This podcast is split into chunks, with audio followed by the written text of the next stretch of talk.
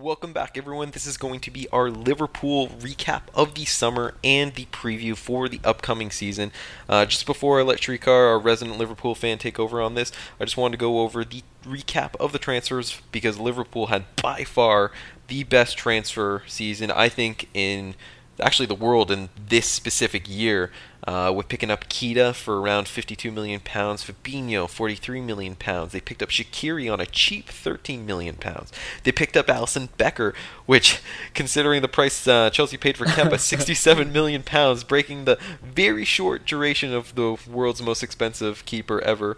Uh, that was also a great pickup on their end, strengthening that. And then as far as losses, they really only lost Emre Khan uh, on a Bosman transfer. So, I mean, they picked up a whole bunch of players, young, good players that are going to last for a long time. So, I think it's been an incredible transfer season for them. Liverpool fans should be excited. Shrikar, let's throw everything to you. What do you think?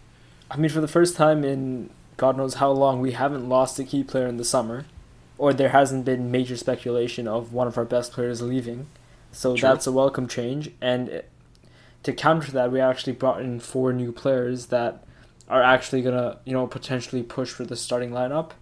So that's fantastic business from that point of view. But I, I think this season's gonna see a continuation of Liverpool from last season in terms of play, in terms of style, in terms of flair, and it's gonna be exciting because I'm sure Klopp's gonna have his players uh, riled up for the Champions League again, and yeah, but I think the priority is going to be the league for most Liverpool fans because that's something we haven't seen on Merseyside shores in uh, quite some time. Mm-hmm. And I, I do think Liverpool have probably the best chance this season of challenging City for the crown, so it should be an interesting battle. And with more depth this season, I feel that we can challenge on more fronts while maintaining our intensity which we usually seem to drop off around the 70th minute mark. So I do feel like the signings and also a fit Adam Lallana and Daniel Sturridge are going to make this season. Yeah, I'm so happy for Sturridge. I hope he finally has a great season. Yeah, I know, right? It's been far too long. Shut up! You gave up on him. hey, relax. Man. So, Anch, uh, what's your take on this? Uh... I'm scared. I'm terrified. As you should of Liverpool. Be. Uh, they they look so good. Their entire spine is finally something that's I can't really find a fault. They needed a keeper, they signed a keeper. They needed a defender, they got Van Dijk last January. Um, they buffed they have up Klein their mid. fit again. They got Keita, they got Fabinho, oh, they, they got Shaqiri. The they have Sturridge. we kept Salah. It's just they kept Salah. You kept your front three. Shaqiri just, also is a nice, good, strong sub if they really wanted to. Hundred percent. The cube is. I think this cube. is the year that Liverpool could win the Premier League, and honestly, I would have no complaints if you win it. You guys look phenomenal, and I think you guys will have a phenomenal season.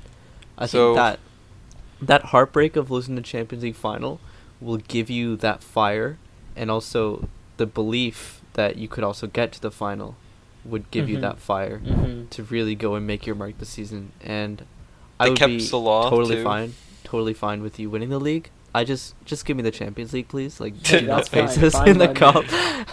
fine by me. All right, so that let's would get be a fair the, trade. Let's get to the nitty gritty. Uh, where do you guys place them in the upcoming season, and you know what? Where do you expect them to be as far as Champions League goes? Like top two round? in the Premier League for sure. Top okay. two for sure. Yeah. Uh, it, I would even say like they're joint favorites with City to win it. If if they get under City's skin in those two games, they can win it, and that's what I'm most scared of. I hope like.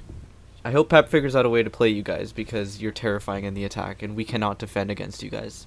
How about the Champions League? Where do you expect them to make it to confidently? Uh, I don't know. I'd say quarters I, again. Like eh, I, I'd expect us to make the quarters, but then anything after that again is the draw, like the luck eh. of the draw, and then how we perform in that specific day.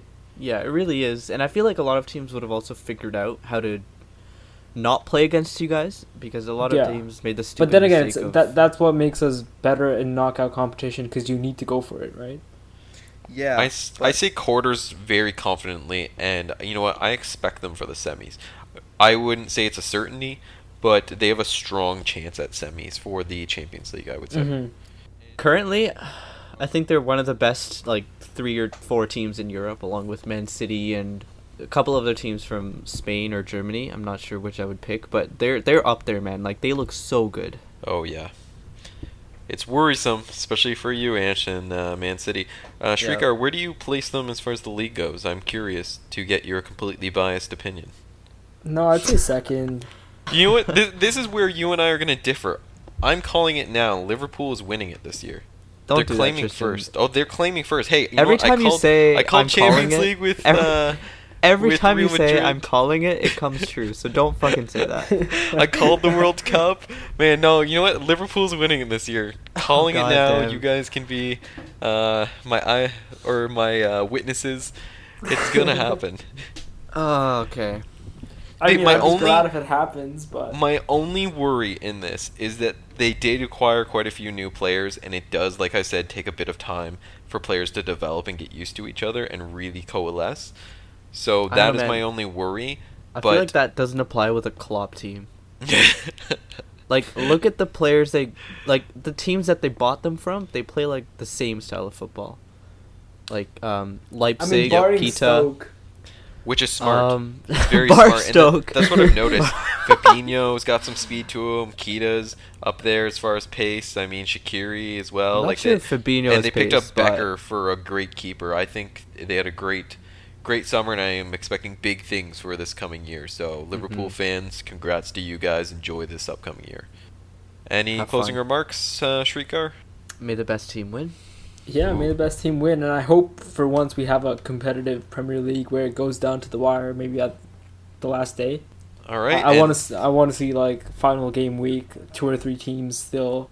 Yeah. Anyways, thanks for listening, guys. Uh, that is your summer recap and your season preview for Liverpool. Uh, and we'll catch you on the next video. Peace out.